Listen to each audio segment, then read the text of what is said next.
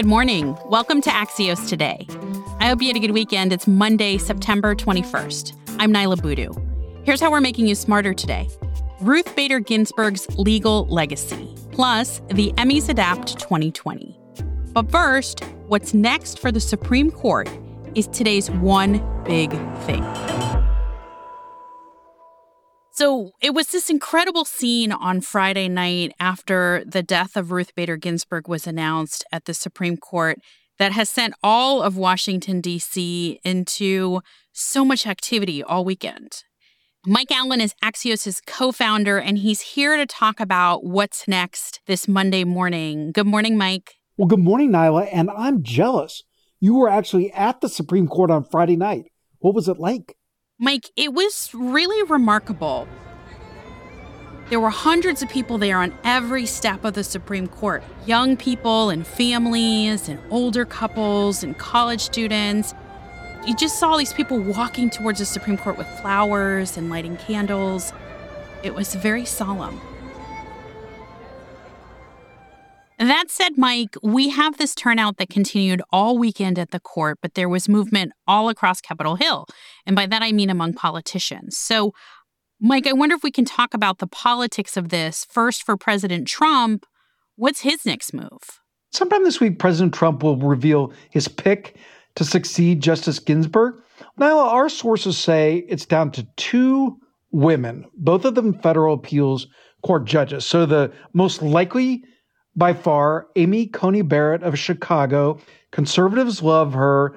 The other person it might be Barbara Lagoa. What's most likely to happen now, according to our sources, is they are going to barrel ahead, but they recognize that they may not be able to get that vote before November 3rd. So the vote itself may wind up happening sometime between November 3rd and November 30th. Now that's risky because at that point, it's possible Joe Biden wins. It's possible that Senate Democrats win.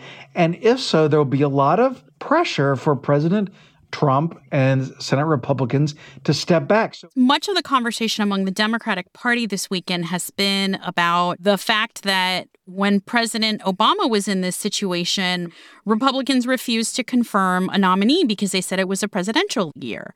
Where does that leave Democrats now, with Mitch McConnell now saying, well, we're not doing that. Both sides tell me that they think that President Trump will wind up with his third justice and a 6 3 conservative majority on the Supreme Court, which is just an astonishing for four years transformation. Democrats are already talking about revenge. They tell me, look, there's no rules now. This is total war. And so if we get control of the Senate in the November elections, we're going to try and do a lot of things we've been talking about for decades but haven't been able to do. So add justices to the Supreme Court. As the Senate Democratic leader Chuck Schumer said, everything's on the table. If they get a blue wave, they are going to surf it. So where does that leave Joe Biden? Joe Biden's going to try to portray the court fight through the lens of healthcare. We're going to hear him talking about it a lot as a referendum on coverage and pre existing conditions. Axios Hans Nichols reports that Bidenians believed they were winning when the race was about COVID.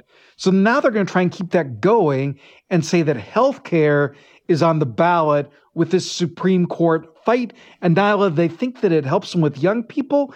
And this is a rare last minute chance to get a second look from independents who are worried about healthcare.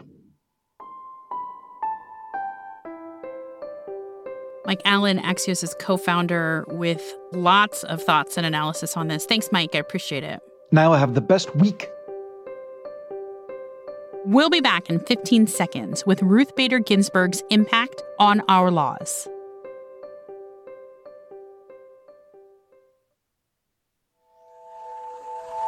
Welcome back to Axios Today. Sam Baker is Axios' resident Supreme Court expert. Sam, if we're going to remember one thing about Ruth Bader Ginsburg and her legacy in this country, what would it be? I think the big picture of her legacy really is what she represented. Obviously, she was a Supreme Court justice, but it's really more in the cases that she won as a lawyer before she was ever on the court, which all really added up to a landmark series of victories about women's legal rights. It's this interesting series of cases that she brought and that she argued that just bit by bit got the entirely male, relatively stuck in its ways court at that time to see sex discrimination was a thing and that laws that treated men and women differently, even if they were well intentioned, maybe they just shouldn't be doing that in the first place. And then when she was on the court, she wasn't necessarily winning these cases. Maybe some of her most famous cases are where she's dissenting, when she's in the minority. Exactly. Her most famous dissent was probably the Lilly Ledbetter case, which was a sex discrimination case. Lilly Ledbetter was paid less than she deserved because she was a woman. And the issue came down to did she have to sue within a certain amount of time of when she was first discriminated against? Or could she sue once she found out she was being discriminated against? There's a universe in which that's just a narrow question about statutes of limitations but Ginsburg's dissent helped elevate it. The court does not comprehend or is indifferent to the insidious way in which women can be victims of pay discrimination. Today, the ball again lies in Congress's court to correct this court's parsimonious reading of Title VII. And Congress did fix it. Just a short time later, they passed the Lilly Ledbetter Fair Pay Act, which essentially reversed the court's decision so she did get it done, just in a different way. And then I think after that came to represent the sort of symbol of commitment to women's rights and to the liberal cause generally. And I think what she represented in society is the most important part of her legacy. Sam Baker is our resident expert on the Supreme Court.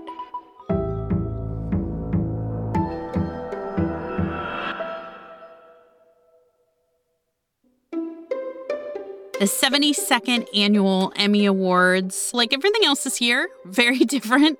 Sara Fischer is Axios' media reporter, and she's here to talk about how the Emmys adapted to this cultural moment. Hey, Sara.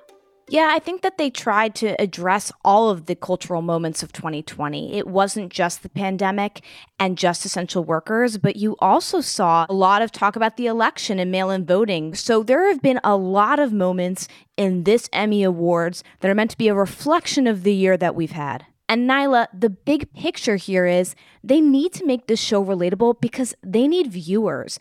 And what we need to understand is how the pandemic is going to feed into this trend or bucket. Sara, we should talk about the award show itself. And basically, I can sum it up, I think, in two words, which are Schitt's Creek. Yes. Schitt's Creek swept all of the seven categories at the top of the show that were announced. So, not unprecedented. We saw HBO's Game of Thrones won 12 Emmys last year. Usually, dramas are the ones that rack up tons of these awards. But Schitt's Creek, amid such a stressful year of Americans, is really resonating which we heard in Annie Murphy's acceptance speech.